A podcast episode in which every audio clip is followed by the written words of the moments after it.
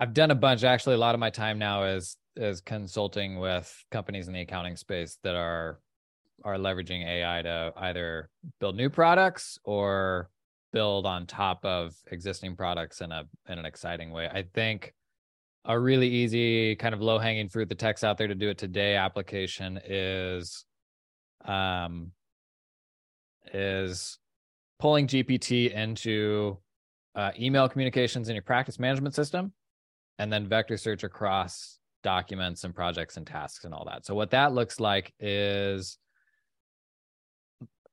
the is AI will have a, a especially in our industry will have a data access problem. Is it needs access to all the information in order to be able to do things in intelligent ways. And the only place where that really exists today is in cloud practice management systems. You've got your projects, your tasks, your files, and your email. So if I get an email asking for a status check in on a tax return, your practice management system is the only place that can see, uh, oh, it's it's in this you know review step. It's been there for three days. That usually means it's going to be done in ten days or something like that. Uh, and I can also see all of your communication history with Curtis, and so I can even add some context there. So stuff like being able to kind of auto suggest a more intelligent response to that with a tone of your choosing.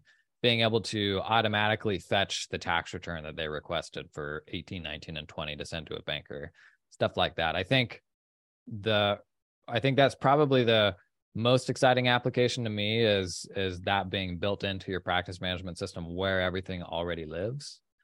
Uh but man there's just there's just a hundred. I did a whole if if you're not on twitter yet there's just so many like so much great exchanging of ideas going on on Twitter. I've the pinned tweet on my profile right now is like my 23 AI predictions for the profession, and there's just there's just so much cool stuff in the pipeline.